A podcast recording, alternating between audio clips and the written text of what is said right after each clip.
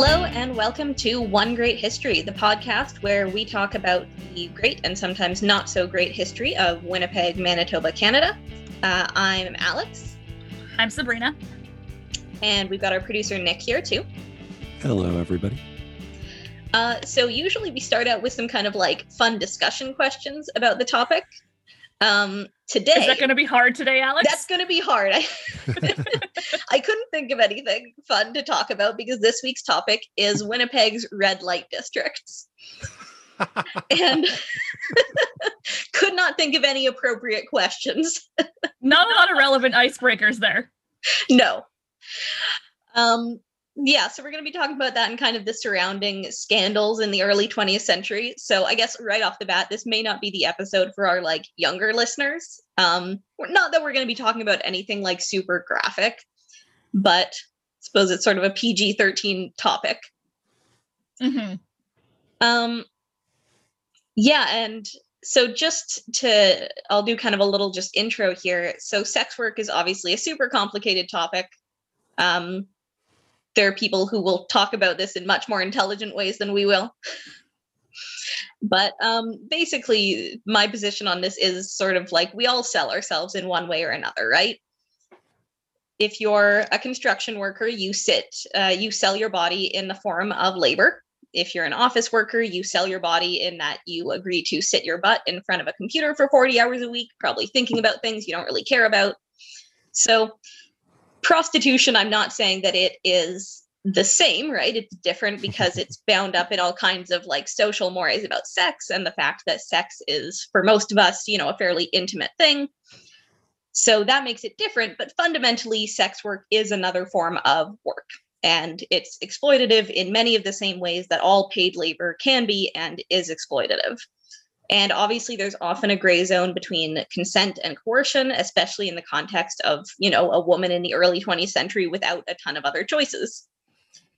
So I don't want this episode to be kind of like pearl clutching about the evils of prostitution, but I'm also not going to act like it's this like great form of emancipation or empowerment.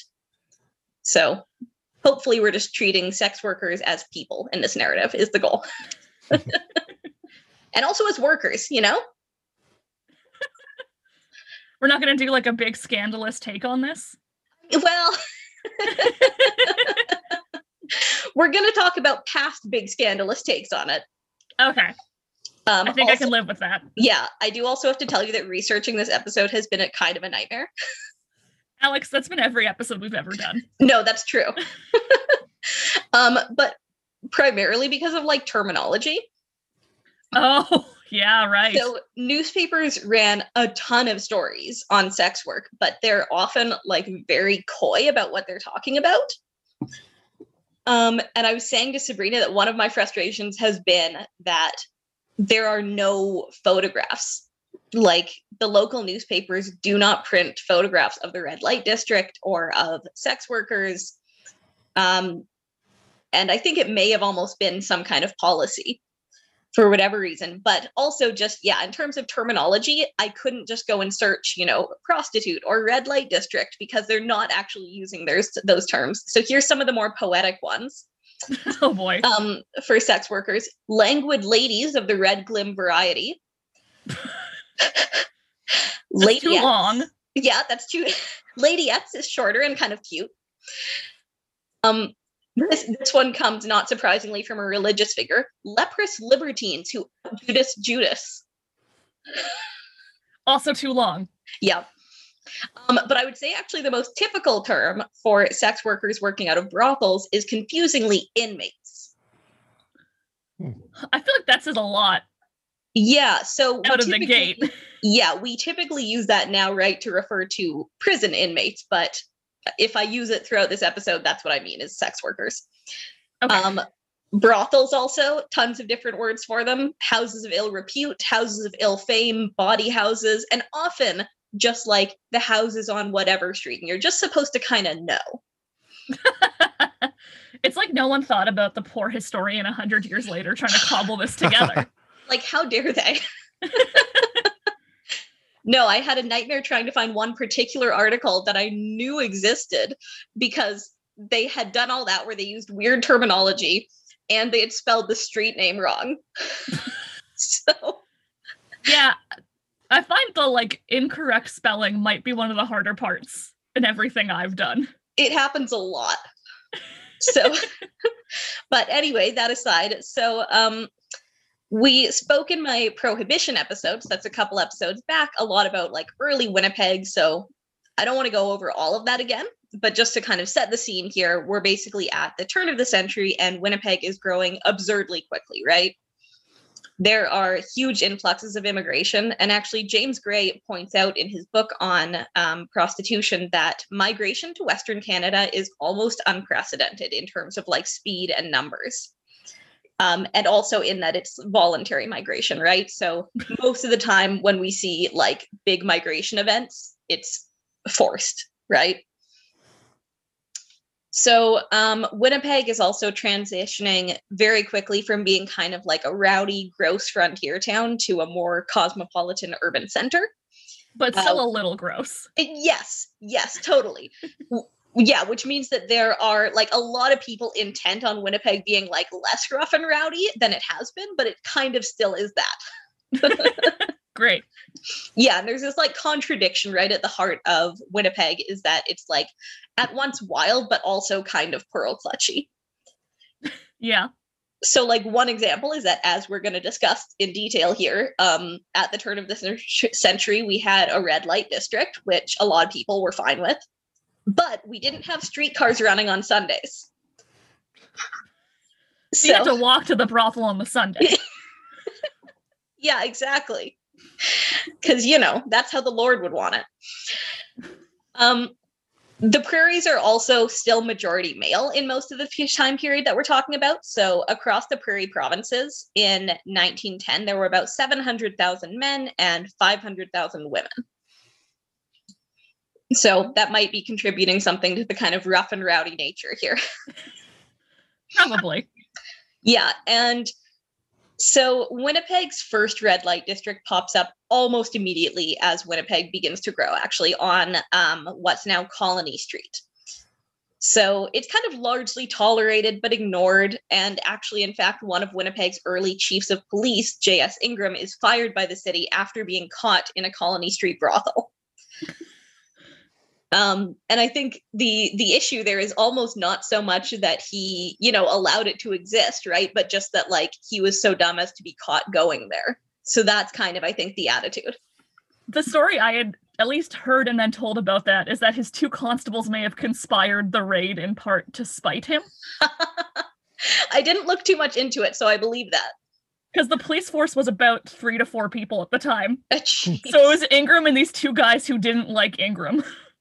oh man, that I mean that's classic. Um, yeah, so J.S. Ingram was fired for that. Um, but another important thing, Sabrina, can you think of any important institution that happens to be on Colony Street?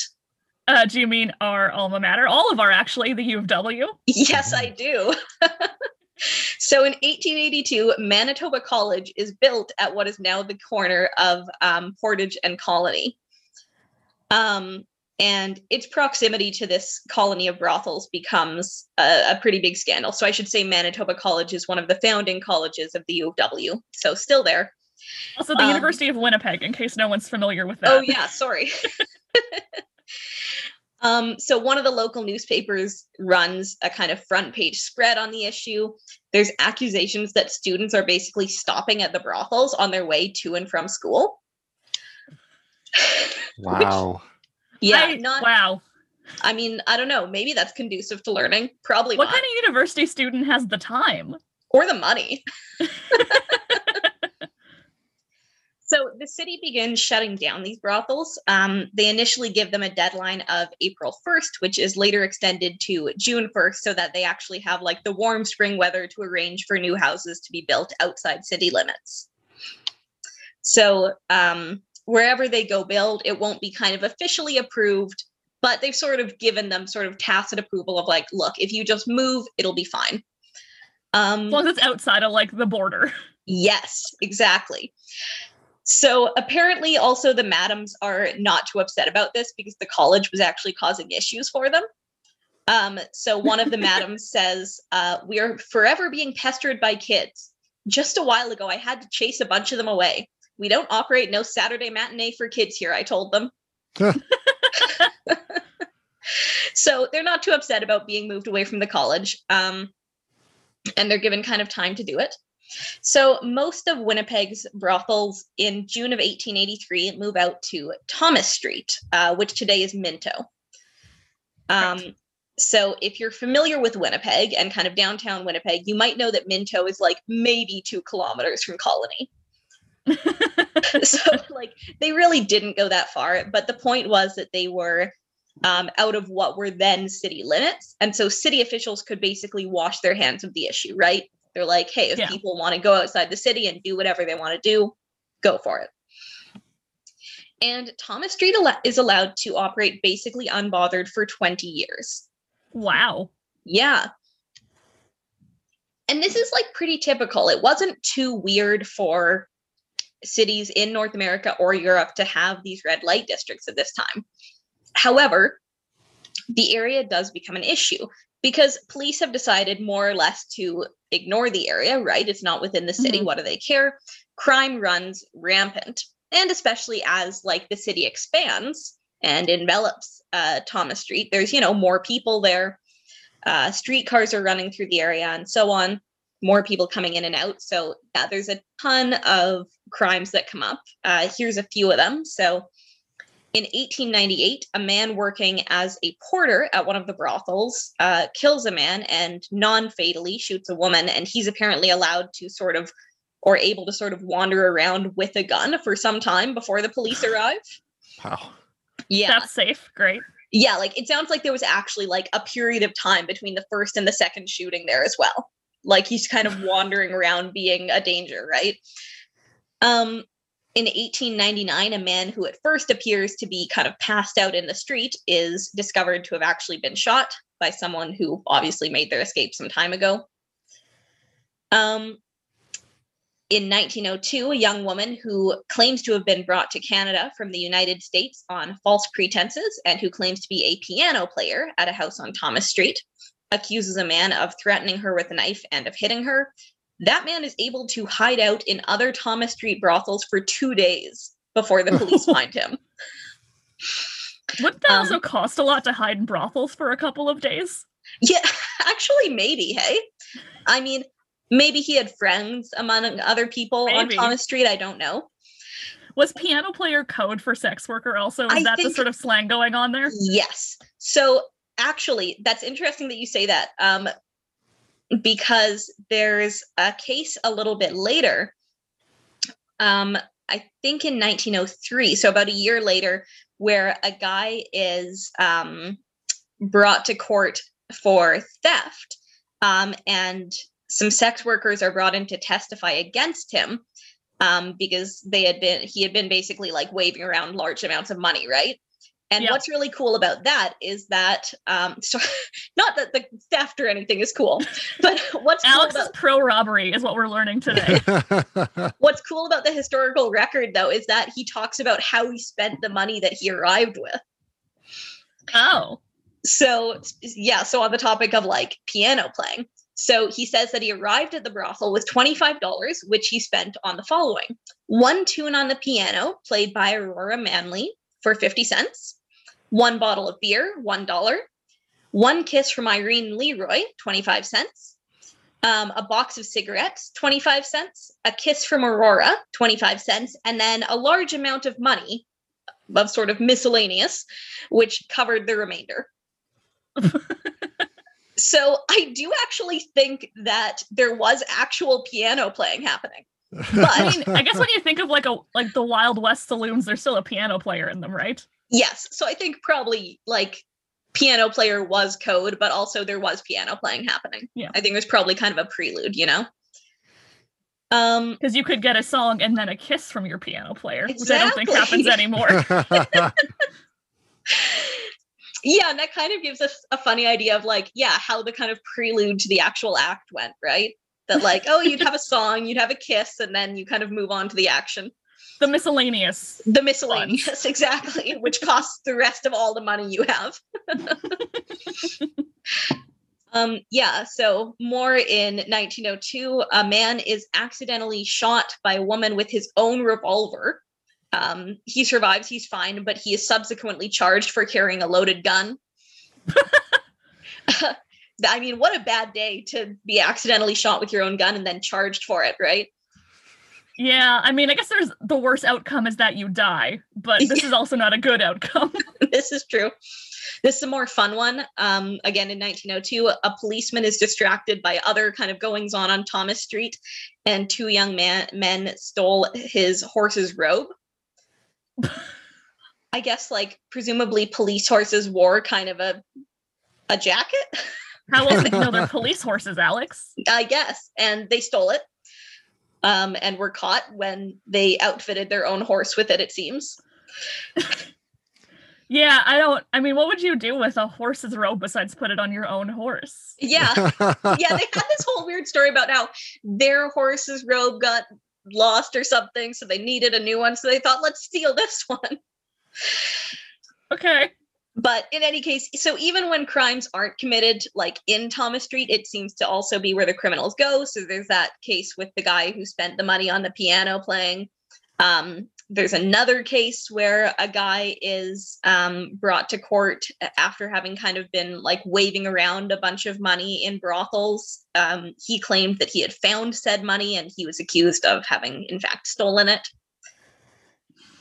Um, so as we can see, these crimes are kind of ramping up, right? And so this is when people, particularly the clergy, begin calling for Thomas Street to be shut down. So, what seems to bring things to a head is a very odd story in late 1903. A man named John Gates claims that his seven year old son, Henry, had been shot at by two drunk men on Thomas Street, who fortunately missed due to their drunkenness, and he was able to escape home. Now, his mother claims to have seen this happen through the window, but no police investigation is made. Now, that's perhaps partly because John Gates didn't actually report the incident to the police, but instead went straight to the press. Uh, Oh.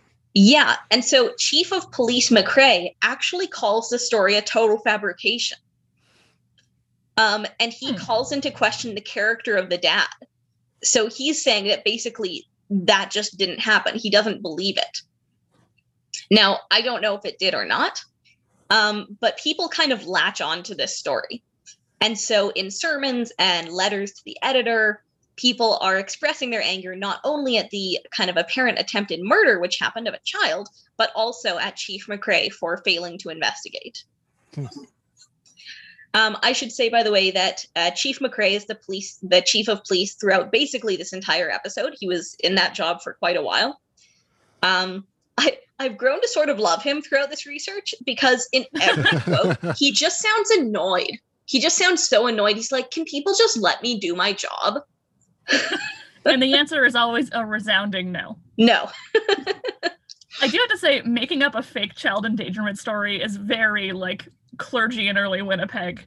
Yeah. So Every I- time they have a cause, they're like, here's a sad child. yeah. So whether or not it happened, like honestly, there's no evidence either way. Yeah. Um, but it it does seem a little weird to me that you wouldn't go to the police. And when they ask him why he didn't, he's like, "Oh, they just like never listened to me." Which I don't know, maybe But like, then had he gone to the police before? I don't know. Yeah, so it's very strange, but in any case, people latch on to that, um, and so people are com- beginning to complain a lot more vocally about the area. And residents are complaining also that now that streetcars are running to the area, that cars full of drunk men are pulling up into their neighborhood every night. Like we have to remember whenever we're talking about these districts that they're not only made up of brothels, right? Mhm. that there are people who live in these neighborhoods and have to deal with, you know, with people who are coming in and out. You know, that's not fun. Uh, this is just a fun story I found in 1903. Um, speaking of kind of reformers, a reverend and faith healer called, I'm not joking, Father Christmas is going to be in Winnipeg in December and plans to visit the Thomas Street brothels and individually invite all the sex workers to a public meeting, which he will hold. So he had apparently healed people of deafness and diseases in the past and was planning on basically putting on kind of a lecture or something. What And- was he trying to heal the sex workers from? Themselves? From sin i don't know he so he claimed that most of the young women were anxious to lead better lives and had been led there by false promises of young men and he believed that most of them would show up to his um to his performance Do you have Um, any idea how that turned out? i don't. I i just could not face the prospect of trying to search for father christmas and Yeah. to find the actual meeting. So i don't know if it even happened. I doubt that many of them showed up though. Um so a citizens committee is formed. Um, they try to make a meeting with the police commissioners. So this board of police commissioners are the ones who kind of make decisions about law enforcement and they basically brush off this committee they kind of ask them at first like well like who's part of your committee and like okay well we'll set something up at some point and then they just actually never do it Okay. um, which is a hilarious way of dealing with an issue. Um, Chief McCrae, for governments. yeah, yeah, the classic brush off, right, of your concerned citizens. Um, Chief McCrae, though, begins saying that he would empty out the houses just as soon as he had the permission to do so from the police commission, which I think is a pretty interesting change because previously he's been kind of like, yeah, it's fine. Um, so in late 1903, the commission do eventually meet uh, with the Citizens Committee, but they promise very little.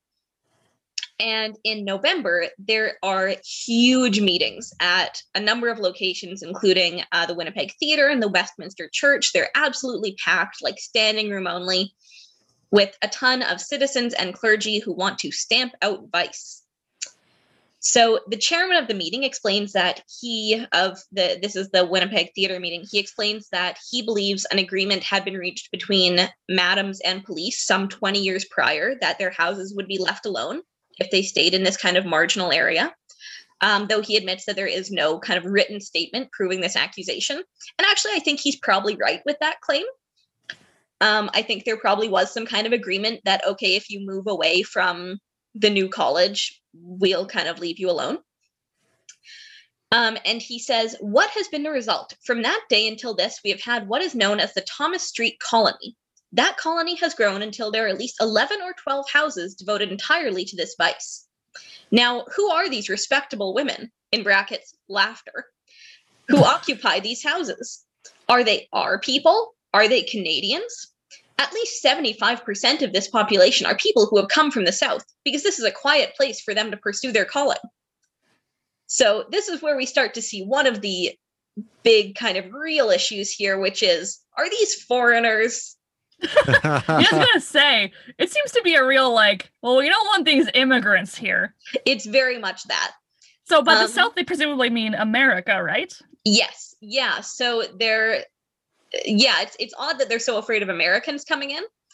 But It seems yeah, pretty low on the list of like usual immigrant concerns you see in Winnipeg. Yeah, yeah, it does. But um, there there are in fact sex workers who come up from the United States, and some of them presumably because um, you know there there's an established district here. Um, he also says if the devil came to Winnipeg as mayor, he could not support Vice any better than it is supported by those now in power. wow. Um, there's also a real like think of the children aspect here. He says, Of uh, course. "Yep, there is not a man who comes to this city who um, but knows of these houses of vice on Thomas Street. The young boys and the young girls growing up know about it, and among themselves they discuss the doings there and ask their mothers for further particulars about the customs on this street." I feel like kids have other priorities Yeah, and I like mean, really dwelling that hard. no, I guess probably kids do ask their parents like, "Whatever, who's that woman? What does she do?" But kids have all kinds of tough questions, right? Yeah, they also make it seem like this is going to be a kid's devoted passion is to uncover the truth. That's true. Um, they also say that because the houses are kind of outside of like the city proper, like the core of the city, men are less afraid of going there because they're not afraid of being seen. And that's funny because a few years earlier, the concern had been, well, we don't want this in the city. Now they're saying, oh, that it's outside of the city is a problem because it's like too Huh. secret. Um, and basically, they say that, well, the police could control this if they wanted, and they're just not.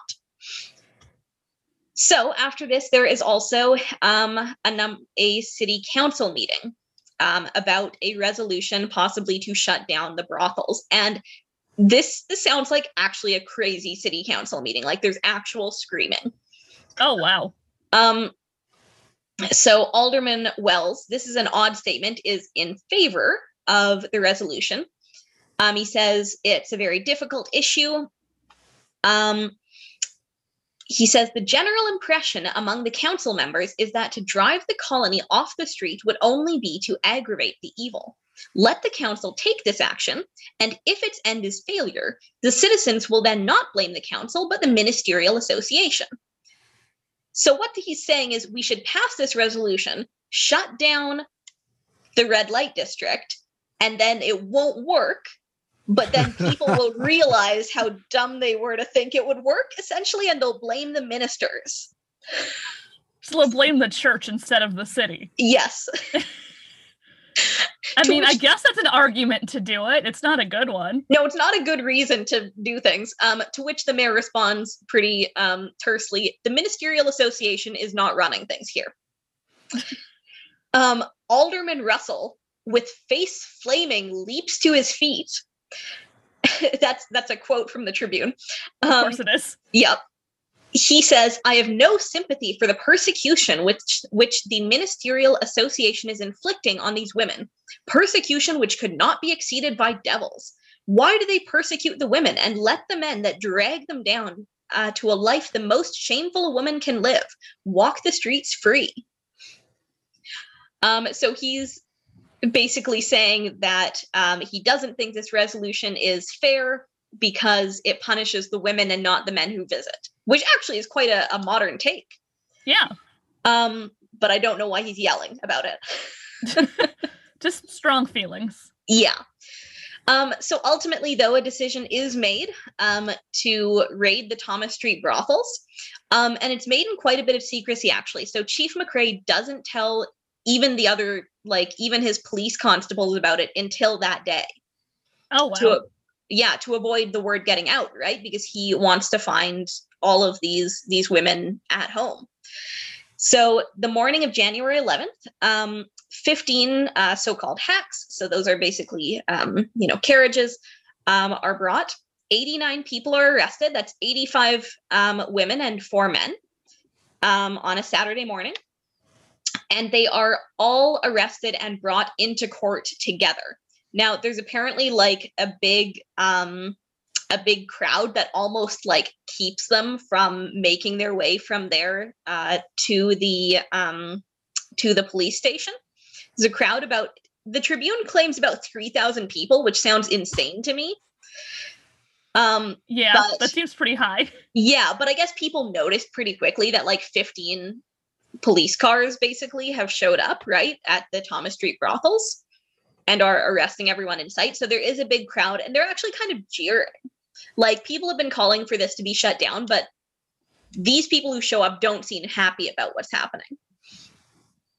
And so um just about all of these people who are arrested are brought into court together, where the madams are charged $40 and the inmates were charged $20, so totaling over $2,200 in total. Um, and Magistrate Daly essentially informs them all that the colony is being broken up and that he is giving them the lightest possible penalty with the understanding that they'll cooperate with this turn of events. Um, there's also this funny bit in the Tribune where it talks about how a lot of them are wearing like amazing hats and fashions. Like apparently they they look up showing very nice. Um and and he and like are very casual about this apparently a lot of them. They're kind of like laughing in court and stuff. It sounds like an interesting day in the courthouse for sure. Um but despite their kind of casualness on that day, many aren't sure what to do after this. They didn't have the money to travel elsewhere, a lot of them, which is what they're told, right? They're told to basically find other work or to leave town. Um, and they're unlikely to find other work in the city. Um, and one of the things that I have a huge issue with here is that the Tribune talks about this rather sympathetically that they're like, oh, these like women won't be able to find other work. They also print a public list of all of the people arrested. Oh no. So of course they can't find work because Of everyone knows their names. Yeah. So like the next day you're going to go somewhere and like the person before like the day before read this list right on the front page of the paper and saw your name that might be an issue for you. um Yeah, that might cause problems. yeah. But in any case, so that's done. Although the police commission and the mayor actually refused to divulge the specifics of the order that led to those raids, which is interesting. Oh. Yeah. Um, but yeah, afterwards, um, the police report that the houses are quiet. So sex Um, work is done in Winnipeg after this point, right? this just stops it. Oh, oh yeah, that's the end of the episode now. and actually, a couple days later, the Tribune prints um, an article saying these women need support. Many of the Thomas Street inmates are now destitute and need food. Several of them obliged to sleep in stables on straw, refused by hotels. Maybe because you printed their names in the paper. Jeez. But basically, it says that many of them had already moved to walking the streets, which I think is surprising to no one, right? yeah, I um, don't know what they thought was gonna happen at the end of this. Like No, they're not they're not setting the women up with like other jobs. It's just like you can't work here anymore. You have no other recourse. absolutely not. I think like even today, as a former sex worker, it would be super hard to find another job because you won't have, you know, references, you won't have a resume with a kind of normal work history on it. But in 1904, I can't imagine. and also someone's essentially tweeted out all of your names to the entire city. Yeah. Um, but yeah, so in March, Chief McRae confirms that the houses remain closed. Um, he also asks for more constables to kind of help keep that state of affairs. Um, but let's kind of pause here for a second and talk about pe- why people were suddenly so upset and having these huge, like, packed Westminster Church meetings about brothels when apparently they had been fine with Thomas Street for like 20 years previously, right? And also, as I Mhm. said, pretty common in other cities. So, as with the campaign for prohibition, the move to do away with red light districts was tied to a bunch of kind of moral panic about the changing world and modernization. And specifically, right around this time, there seems to be a sudden panic throughout North America and Western Europe about so called white slavery. oh my god, of course it's white slavery. So Sabrina, can you can you explain what is what is white slavery? Where have you heard this term? Um it's come up a couple of times in Canadian history courses. It's this very strange and very like anti-immigrant and racist idea that immigrants are coming in to steal white daughters and white women from their families. Yes. Whoa. So and to be honest, It's not true. no, and I've mostly mostly heard of it as a gag in old movies. No, okay, do you want to know where I'm most familiar with it actually? Yeah. Um in Saskatoon in the 1920s and 30s they got so concerned about specifically Chinese immigrants being like the perpetrators of white slavery they actually banned white women from working in Chinese restaurants. Oh for wow. fear that it was a trafficking operation, Oh jeez. which Huh. again, it was not. And if it was, is that really like they're going to be like, well, guess we can't do it anymore because they We can't hire them way we legally anymore. yeah, so I've like in the movie, um, in the movie Harvey, which is my favorite movie. Um, there's a bit where the main character, who played by Jimmy Stewart, his aunt gets kind of taken into an insane asylum, and she starts screaming about how they're like white slavers.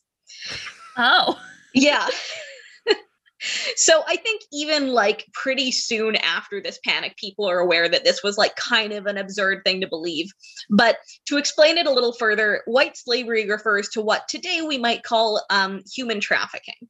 So essentially the forced prostitution of women, but specifically white women in this case. And this was a huge concern in what we call the progressive era, era, this era of kind of like reform and pearl clutching. um, and in the years before the First World War, dozens of cities throughout Canada and the US started these like vice investigations and also passed laws trying to deal with this supposed issue. So in 1910, the US passed, for example, um, the White Slave Traffic Act, uh, which is better known today as the Mann Act, which uh, forbade the transferring of women across state lines for immoral purposes. So this is not just something that, like, you know, normal people are kind of worried about, like a conspiracy theory. Like, this is something that people are actually passing laws to deal with, even though it's probably not a thing. and I found actually this super interesting old book published at the time um, called it's it's got the longest block of text on the front page. Of course. Uh, so it is called Fighting the Traffic in Young Girls or War on the White Slave Trade, the greatest crime in world's history. Um, really? Is this fictional crime the greatest one? Um, good question. They also call it um, the blackest slavery that has ever stained the human race. Ooh. Oh. Which, yep, um, this is an American published book. It is very obvious what the worst slavery is that the US has engaged in. Jeez. But that's anyway, besides the point. So, we get too mad about this. yeah, this is written by um, Edwin W. Sims. He is the man most feared by all white slave traders, apparently. He's also secretary of the Illinois Vigilance Association. And this is, according to the blurb on the front page, a complete and detailed account of the shameless traffic in young girls, the methods by which the procurers and panderers lure innocent young girls away from home and sell them to keepers of dives, the magnitude of the organization and its workings, how to combat this hideous monster, how to save your girl, in caps, how to save your boy. What you can do to help wipe out this curse of humanity, a book designed to awaken the sleeping and protect the innocent. So, this is some like 400 plus pages of cautionary tales um, and Huh. information about like how and where white slavery is supposedly occurring, complete with uh, 32 pictures. Um, now, I did not read 400 plus pages of this. To be clear, I very much skimmed it. Um, but this book basically says that young women are being snatched away from under um, the noses of their parents and often without um, their knowledge, which is the kind of crazy part. For, so, for example, in ice cream parlors, which are apparently largely run by foreigners, um, and also in railway depots. So, the typical scenario that they lay out is that an innocent young girl goes to the city on her own and is approached by a friendly seeming stranger, typically a foreigner, who offers her help in some way, say um, protection or a carriage ride to a friend's house. And then, in fact, they snatch them away to live this kind of life of debauchery. Oh boy. And then their parents believe that the children are doing fine, but actually they're being kel- held captive and they're too ashamed to tell their parents. So they're like writing letters home to their parents saying they're fine, but they're being held as white slaves. Hmm. And to be clear, this is not referring to women who are like out of options. Like it's saying that these women are literally slaves, that there are bars on the windows that they can't leave. And so this is what like SVU's idea yeah, uh, a hundred percent. this is like. Yeah, and so because of this belief, it's also pretty common for reformers to visit brothels trying to save women. And Which I'm sure goes over very well. yeah, so it's funny because there's a bunch of these like accounts of reformers who are also often women, but like, you know, kind of middle class women visiting brothels and then being like upset that the women don't want to leave. And that they're like not having success with that.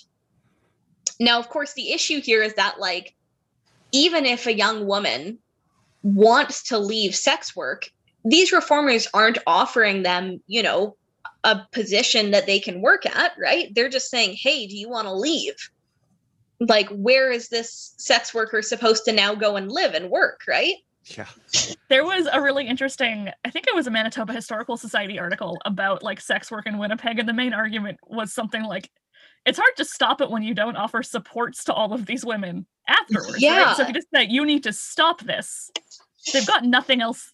They've got no other recourse sometimes, right? Yeah, well, absolutely. And that's as we see what's what happens with the Thomas Street brothels is they shut them down and say, okay, stop doing that. But then how? right? Where do you go work? It's, Yeah. it's a very simple question, but one that none of these reformers are seemingly answering. Now, in some bigger cities, they do actually make like almost like halfway houses where Oh, like yeah where where women can go live but that as far as i know was not a thing in winnipeg um actually father christmas the guy we talked about before did say that he um, could arrange about half a dozen domestic placements for women outside of the city which doesn't seem that helpful like that's not that many no. And also Yeah. still probably risky. I can't imagine like the people willing to hire a former sex worker to be their Yeah. housekeeper are going to be like the kindest employers necessarily. that's true. They might fall into additional exploitation right? Because Yeah. they don't have a ton of other options. So why are people suddenly so worried about this right? Is this something that is actually happening? Uh, well like we said probably no. Um, so like were women coerced into sex work in some cases? Like certainly yes to be clear but Mhm. typically for like more complex economic reasons not because they were physically forced. Um there were some instances where madams did keep their girls from leaving um so either because they owed them money or just because like they were a good worker and they didn't want them to. But in in the way that these books are positing like women were not being snatched out of ice cream parlors by foreigners. Um and this is basically a story based on fears of modernization right? So of urbanization especially of women like going off from their smaller rural communities into the city and working. Um Mhm. that's pretty scary to some to some people. Um also big fears of immigration obviously. Um this was also kind of a useful story. It could be put to many uses. This was a story told both by the kkk and by the women's uh, christian temperance union which are very like diametrically opposed um in most ways anyway um organizations um and also, the interesting thing is that sometimes sex workers use these stories if they decide to leave the field. So, if a sex worker Oh. is looking to, yeah, is looking to live a more kind of quote respectable life, she might claim that she had been, in fact, forced into this life, right? And that's a way of her kind of regaining that respectability. Does Um, that story work if you're not white? Good question, right? I don't know. So, if it wasn't white slavery that was creating these districts, what was it, right? Like, who was actually becoming sex workers? So, unfortunately, most of what we know comes from things like arrest records and court Mhm. testimonies, which don't tell a full story. Um, but we can tell a few things. So, um, almost all um, in the Winnipeg districts were female. Um, most of them were young. The average age was about 25, 26 for workers, um, and about 27 or 28 for brothel keepers, Okay. um, which is quite young, actually, I think. To, yeah. And like basically, just there were very few economic opportunities for young women, and this was a chance at financial security. hmm Um, and even a chance in some cases at like moving up a kind of, you know, the financial ladder because many madams were former sex workers who eventually earned enough to buy their own houses. hmm Um, and a sex worker could make, you know, something like four times what she might make as a cook or a maid or a seamstress. Um, we know that this is, you know, not all that long before the Winnipeg general strike. So obviously, people, including young women, are struggling with low wages. And also long hours and poor working conditions everywhere. Yeah. So, like, this might not have been the worst option, right? Um, but also some sex, wor- sex workers were hiding out either because they were say wanted for a crime in another city or because they were escaping um, say an abusive partner. Um, the women were multi-ethnic so th- this kind of is one of the downfalls of the white slavery thing. So there were women from canada the us europe africa asia just about everywhere um, brothels interestingly tended to be grouped together by place of origin so Oh. yeah so partly i think for reasons just of like language so there were a Mhm. number of like french speaking brothels um, one that was um, a number of Norwegian women, I think one with a number of Japanese women. So it's just easier in that way. But I think um, also for purposes of community. And in that way, Mhm. working at a brothel could also be a way of like adjusting to a new place with people who, you know, were familiar to you. hmm Um, religious backgrounds were also pretty varied, um, as was marital status. So most women were single, but about 25% were actually married. Oh, Um, and about 65% of madams were married. Um, Hmm. Though that isn't to say that they were necessarily living with their husbands. yeah. Um, as we say, sometimes, you know, they may have been escaping said husband. Divorce was a lot harder back then. Um, pimps were also fairly unusual in segregated districts. So, like, essentially, essentially male brothel keepers, right? Quite unusual. Um, which is another downfall of this like white slavery myth, because these are supposed to be foreign men who are snatching women away, right? Mm-hmm. Um, so for security instead, madams usually hired private detectives who might work for multiple houses and could be called by a whistle if something had gone wrong. Okay, actually, here's a weird anecdote. You know, Alex will know this. Nick, you might not. There's a series of like Winnipeg murder mystery novels by Adam Levine. Mm. The background of the main character in those books is that he was a private detective for a brothel. Oh, there you go. Yeah. yeah. So I think that was like a It's a really niche tie-in. yeah. That is a pretty common though, I think, like actual job for detectives from these agencies. Mhm. Um, yeah, and they weren't um, always sex workers weren't always the only ones who lived in these houses. They typically employed um, cooks who were often um, black women or Chinese men, um, sometimes domestic servants as well. So in this way, also like becoming a sex worker could be a way to enjoy things that you otherwise had a very slim chance of enjoying as like a lower class woman, right? Mhm. things like having a cook and nice clothes and you know even a servant um but that being said it was not a fun way to live alcoholism and drug addiction were both issues as was violence right from john's unwanted pregnancy um, Mhm. and stis it was pretty common for women to spend time in the hospital periodically um one madam edna hamilton said that she brought a doctor in to examine the women in her house once a week to make sure that everyone was okay. So you know can be a pretty dangerous lifestyle for sure. Mhm. um they tended to be transient so women came and went for different reasons. Um some due to illness some just uh, left the the field went and worked elsewhere if they could. Uh some of them left to go elsewhere because they didn't like their madam. Just like you know you leave a you know you leave a bad boss right yeah. um, it was also interestingly fairly common to leave town to avoid testifying in court against other women. Oh. Yeah, so prior to a couple of these raids, actually, there are like complete brothels that just like leave town. Hmm.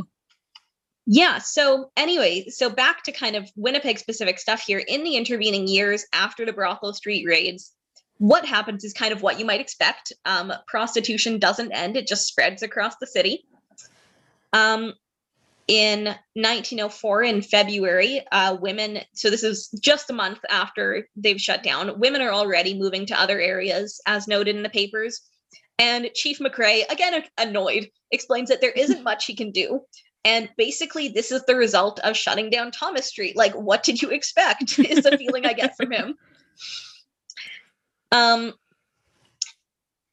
we do know that other brothels are set up because of arrest records. So in 1904, a man staying at a brothel on Pacific Avenue actually assaults a police officer, which allows police to search the home, leading to the arrest of um, Ethel Doyle, who's a fairly prominent madam, and Jesse Shaw. Um, they're sentenced to two and three months in prison, which is quite severe. Um, Mhm. And there is kind of increasingly discussion as the years pass about the best solution to prostitution. And many, including aldermen and police commissioners, believe it would be another Thomas Street.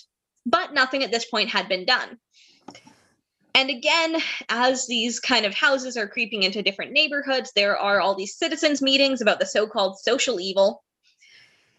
Now, in 1909, residents of Rachel Street, which is today Annabella, begin to notice something strange and report their suspicions to the Tribune. So that article reads Has segregation been decided on? Rachel Street said to have been purchased by women of easy virtue. Owners hear this report. Is Rachel Street to become like Old Thomas Street, the headquarters of the painted ladies of the city? Okay, again, please just tell me what you're actually talking about. I can't I can't search painted ladies. anyway, reports say so. An investigation amongst the property owners of that street seemed to confirm the reports. So at this point, the entire east side of Rachel Street had nearly been purchased. And the owners were more or less naming whatever price they wanted for these houses. Um, and most of the owners were pretty happy to sell because um, a gasworks had recently been built there and it was kind of making everything pretty dirty. But at this point, it was unclear who had bought up this entire row of houses. There was a real estate agent named John Beeman who had actually conducted all the purchases, but he wasn't connected with any local real estate offices. Hmm. And so far, they hadn't seen the actual buyers. But there are rumors that ladies of easy virtue were the real purchasers. Now, some evidence of this, of course, is just the inflated pricing, right? And the purchase of all these streets at once. Hmm. Um, but also, some women had visited the street and kind of inspected the houses like from their carriages. So, like without leaving their carriage, kind of looking at the houses. Um, also, a woman um, known as Diamond Lil, who was quite an infamous madam, had apparently visited the street several times. So I think this might be on the part of the the sellers of these houses, kind of willful ignorance, right?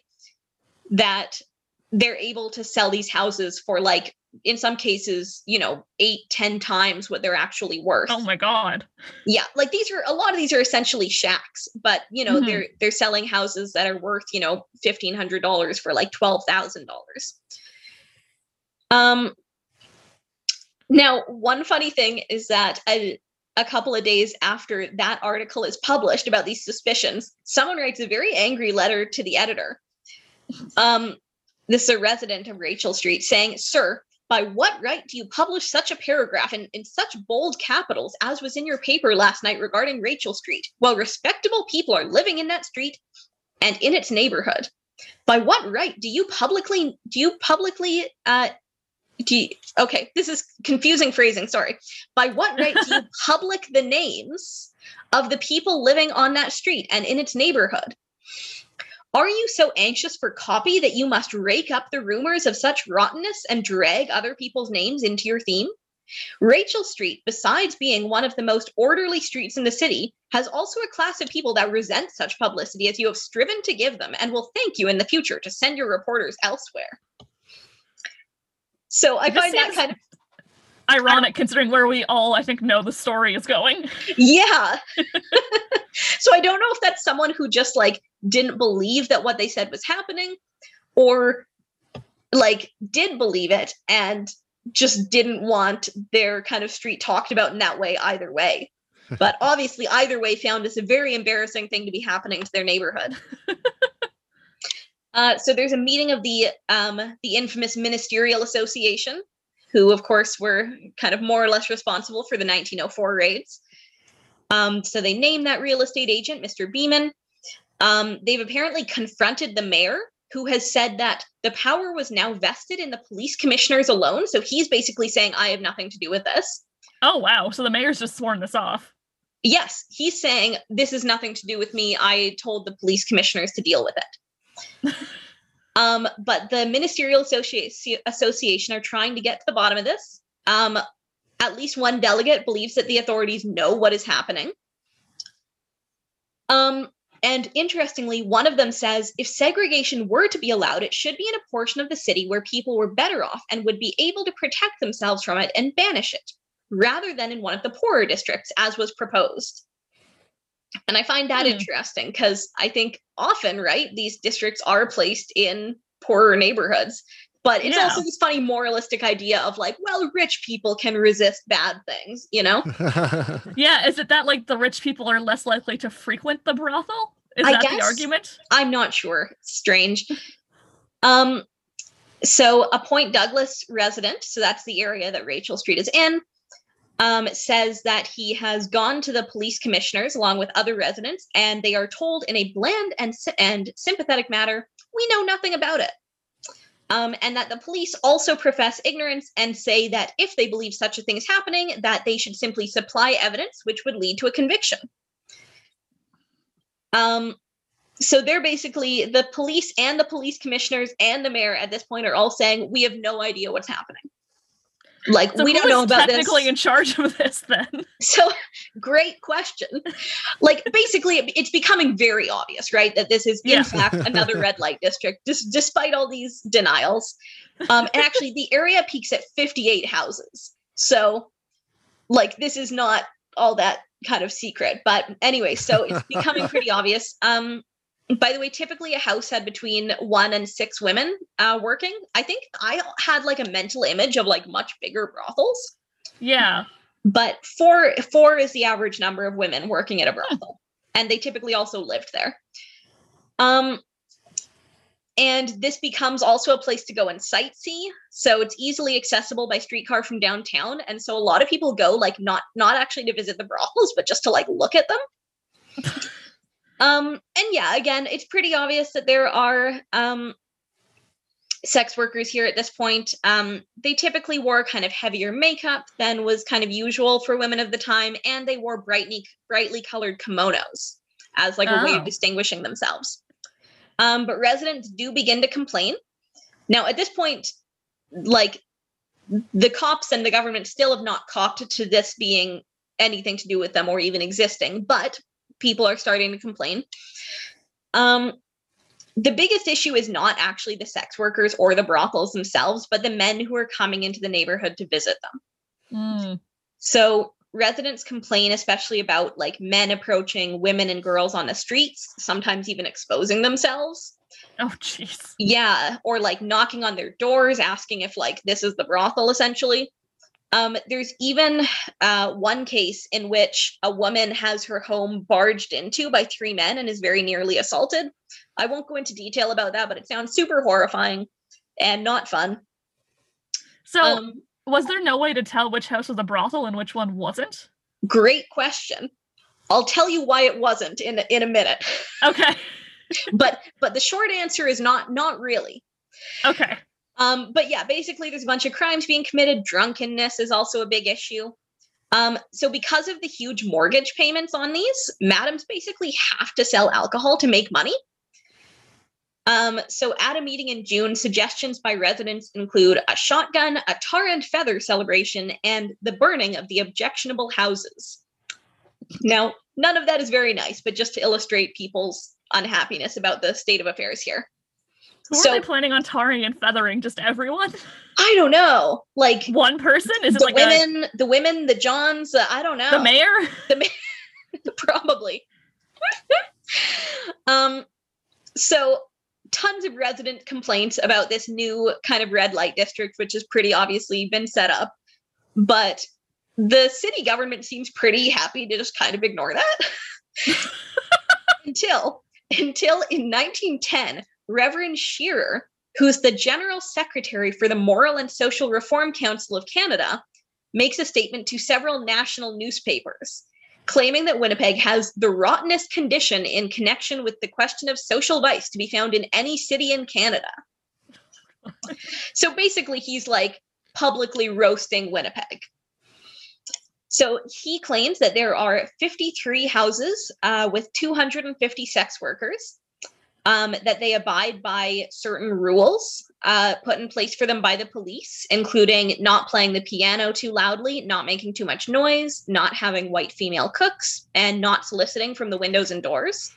Wait, no white female cooks? Nope, that's a weird one. I, I can't explain it. I'm assuming it's going back around to like white slavery again, but in a way I can't quite figure out. No, I can't quite figure it out either because why can you work as a sex worker but not as a cook in a brothel? I don't know. Huh. I don't know. I have questions. He also claims that they're selling illegal liquor and that they pay a hundred dollar fine every three months and then they're not ba- bothered about it. And of course, that the area is a bastion of white slavery. Nah, there we go. Of course. Um, he also points out basically that the law hasn't actually been changed. So even if the police choose to ignore it, sex work is still illegal, right? So in Yeah. 1910, largely in response to Reverend Shearer's comments, there is a royal commission on charges regarding vice and of graft against the police. So this is an investigation basically into Shearer's claims, which like residents have been making for months, but apparently this is what gets it done, right? Okay, sure. So the commission finds that um, some of the headlines were exaggerated, but that Dr. Shearer's statements were overall accurate. Um, they actually get him to clarify that he doesn't suspect the police of corruption, except in as much as they are allowing the area to exist. So basically, that no one had been bribing the police. Um, and the commission finds that no law exists which would allow this, but that police commissioners admit at this point that they had brought about a condition of affairs at variance with the principle of the common law. So, what had happened actually, according to the commission? Basically, um, so T. Mayne Daly, we met him back in 1904 when he shut down Thomas Street. He had written a letter in April of 1909 um, pointing out that conditions were worse. So, this is to the city council essentially, pointing out that conditions were worse now than they had been during the time of Thomas Street, leading to immorality and venereal diseases. Um, the Board of Police Commissioners is then basically told by City Council that they're to deal with this. So, City Council essentially washes their hands of this. So, they tell the Board of Police Commissioners, who then um, pass the buck again, they pass a revel- resolution referring the whole matter to the chief of police with instruction to act in according with his best judgment. So Chief McRae is stuck again. Yes, poor Chief McRae is once again given responsibility for figuring out this issue for the entirety of the city of Winnipeg. No one else wants to take responsibility for it. No, but he says it was their intention that I would bring about new conditions by these um, by these women getting into one locality by themselves. So I think they sort of officially say in the paperwork, like, okay, this is the pol- police chief's responsibility now. He can just like do whatever he feels like. But it's made pretty clear to him that what they're saying is set up a red light district. Okay. So McRae had then gone to Minnie Woods, who was a prominent madam in Winnipeg. She was kind of um, like had been around for quite some time. Was And Minnie Woods the one that was like the queen of the brothel? Was that her Mm. nickname? Yes, yeah. Yeah. I think she may also be the one who's called like the wicked. No, I can't remember. Anyway, but um, yeah, she's been around for quite a while. She is in the business for like 30 years or something crazy like that. Um, so he actually shows her this resolution and asks her if it would be possible to get everyone into one area. And so together they choose Rachel and McFarlane streets. So this is interesting because this is basically like this is city planning. Yeah. So Sabrina, maybe can you explain what Point Douglas is, which is where Rachel Street was? So Point Douglas is a neighborhood in Winnipeg that's like just north of the Exchange District in Winnipeg. So it's sort of like a more immigrant based neighborhood from what I understand, a little more working class. It's behind the CPR station. It's near a lot more of like the factories and the warehouses. Yeah. so it's where working of- families live. Yes, it's where working families live. It's kind of away from prominent areas. It also kind of juts out right into Yeah. the area of the river, which gives it kind of natural seclusion. It's like, yeah, near downtown, but not quite in it, somewhat secluded. It's easy to get streetcar- to from downtown. Exactly. It's got streetcar access. Um, and yeah, as you said, near to the CPR station and a number of hotels. So I can see actually why they chose this area. Um, and McRae had then, after they made this decision, uh, sent along this real estate agent, John Beeman, to help make the purchases. Because obviously, if Madam starts showing up on the street actually making these purchases, that's not likely to go over that well. Um, and then he gave them rules. So um, they were not to parade the streets. They were not to go uptown. Um, apparently, they if they wanted to go uptown, they were supposed to call the police and let them know, which is kind Oh. of weird. Yeah. Okay. eh? Like if they wanted to go shopping, they'd have to call Chief McRae and be like, "Hey, we're going down to wherever." um, basically, just n- not to be like generally disorderly. and also that the nature of these houses was not to be visible from the outside. Hmm. So, uh, Madam Lila Anderson says we had we had uh, not to have any lights or anything suggesting of soliciting. Our house was supposed to be the same as any private house, and we were not to have any bright lights or make any noise or have any music or anything of that kind. So, So it's no wonder people break into random houses then. well, exactly. And I can see the intention here of like, okay, we're allowing red light district, but we don't want it to be like disruptive to the neighborhood. Yeah. But then, yes, I think that probably is part of the reason they're having this continued problem of men barging into the wrong houses or soliciting the wrong women, right? hmm Um, madams were responsible for keeping these rules, which can't have been easy. Um, yeah, so like I said, they would uh, often kind of phone the police to keep them updated on things. So, like the fact that the police were denying knowledge of this is pretty ridiculous, actually. like they would call them to say, yeah, if they were going uptown or if like a new woman had joined their house or someone had left. They would provide them with these updates. They would try to keep the noise down and so on. Um, and basically, if those rules were ignored, they would be brought in and face prostitution related charges. So that's kind of for the police. The upside of just ignoring a law is that they can then just choose to enforce the law when things get annoying for them, right? Yeah. So the Royal Commission basically says, well, the chief of police and the police board did in, did genuinely have good intentions, that they didn't have the authority to do any of this. Um, and that while the intention had been to minimize the issue of prostitution in Winnipeg, the word spread quickly that Winnipeg was a place where women could work unbothered, and that some women then came to Winnipeg from the US and other places. Um, says, in kind of um, response to these um, accusations, he says, "I intended to limit the number of the number and the keepers, but I was slandered and hectored so much since that resolution that since that time there has been no attempt made to do anything but to enforce the law. The police cannot prevent these people from buying property." So, as such, there had been actually no effort to restrict the number of brothels in this area. So basically, he had this whole plan, and then they were like, "We're not actually going to let you have the power to do that." And so, once again, Chief McRae is annoyed. um, on the plus side, though, um, only a small number of sex workers were now working outside the designated area. Um, the big issue, though, is is definitely for residents living nearby, right? So Yeah. men are stumbling into the wrong homes, accosting women in the area, also just like wandering around drunk. Um, the commission does also find that the charge about alcohol is true, that women were Oh. so so the magistrate actually has been um, part of this as well, presumably, because women were repeatedly charged for selling liquor illegally, but the fine was never increased as it should have been Oh. right? So it was supposed Yeah. to be a hundred dollar fine the first time, then a second time it would be more, right? But instead, what Yeah. they're doing is just every three months pay us a hundred dollars, and we kind of won't bother you about the alcohol. So essentially, it's a permit.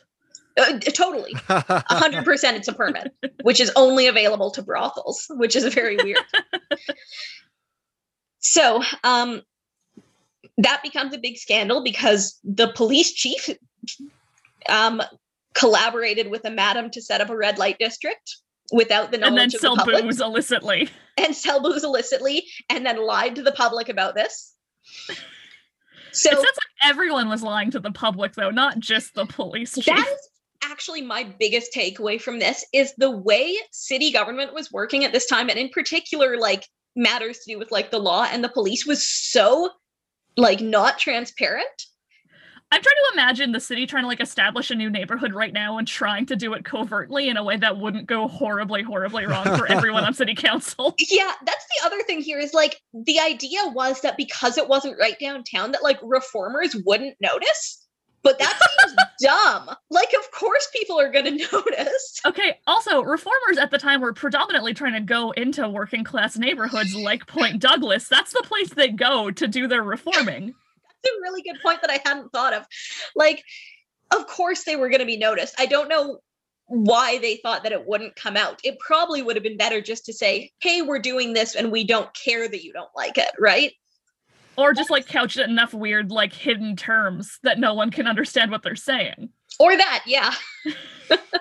But no like even in the previous ones like with the with the colony street brothels and the thomas street brothels like the police commission is never actually releasing any of these resolutions.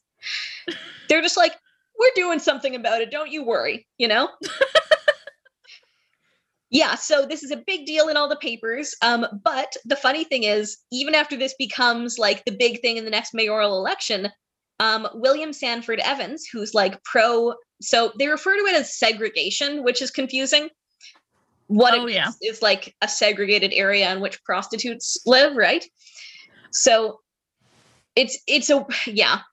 I All just these- put a piece together that so in the Ginger Snooks episode we did last time, there was a bit where they asked him what he thought of segregation. And I was like, I- I didn't even think about it. I'm like, I don't I don't understand what he's trying to say because it wasn't a debate in Winnipeg. And now I realize he was actually very pro red light district. Uh, you know what? That makes perfect sense for for Ginger. These just came together for me. Anyway, Anyway, yeah. So Ginger Snooks and the mayor both. Pro- Ginger bought pro- them all their uh, fur coats, probably like you Yeah. did with the nurses. Um, so he's actually reelected. oh, So yeah, so apparently people can't be like that mad about it, I guess, right? And so the it's not area that contentious. no. So I think it's another one of these things where like reformers and probably residents immediately in that area are pretty mad about it. But like the general public is like, eh, you know? Would it be fair to guess also that reformers might have had more access to like media to grandstand with, like their own I- papers, and that's why we hear more of their opinions? Totally. And I think also just that like the Tribune always took a kind of more conservative side on these kinds of things. Yeah. And so they're probably not printing the fact that like most people seem okay with this, you know? That's also pretty neutral news. Yeah, it's not a great news news story. People are fine. And it is genuinely a scandal that the chief of police was like not telling people about this. Yeah. Um so the area after that election I'd say is largely kind of left alone for at least a couple of years, but it meets kind of a similar end to Thomas Street. So there are again because this is an area where people are coming and being drunk and that the police are kind of not paying attention to or like regulating because they don't really have the authority to do so without arresting people Mhm. um then it becomes this kind of bastion of crime. And there are several murders in the area unfortunately um largely of sex workers. Um most prominently though in april of 1912 a sex worker named uh, giselle roberts who's known as mignon to her friends is found strangled in her bed in a brothel in mcfarlane street. So roberts was found by a friend of hers marie uh, she had been bound at her hands and feet with linen towels and with an additional towel around her neck, which appeared to have been used to strangle her. Um, her friend then woke the keeper of the house, uh, Muriel Dulac, uh, who called for the police. So the police come quickly, uh, but the two men who Dulac was able to describe had apparently left sometime previously. She had kind of noticed them like leaving in a hurry in the morning, but hadn't thought too much of it until until um, Roberts was found. Roberts had also been robbed of about $160, which appeared to have been um, motive here. Um, a police officer is quoted attributing the violence to the drunken men who visit the segregated district. He's quoted anonymously. Um, police initially say that they're confident they'll solve this quickly, but nothing seems to come of it. They arrest some people and then let, let them go. And despite Giselle having been a sex worker and also French, she's uh, really treat, treated quite sympathetically by the local papers, which is interesting. She's, yeah. And actually, I have to say, the Tribune, like, despite not treating things with like all that much like nuance and sensitivity, I think do generally treat sex workers fairly sympathetically in that they say they print things like these women need support but she's described as being um, a pretty girl of about 26 from Montreal, and they really don't dwell on like what her occupation was. Oh. Yeah. and you know are are really intent, and I think a lot of people are on hopefully finding the, the culprit. Which, as far as I know, I I didn't look too far into it, but as far as I know, he was not.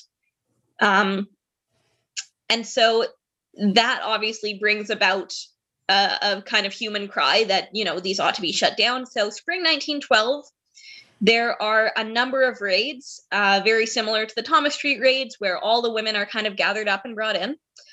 Um, however, the district is not entirely shut down as Thomas Street had been.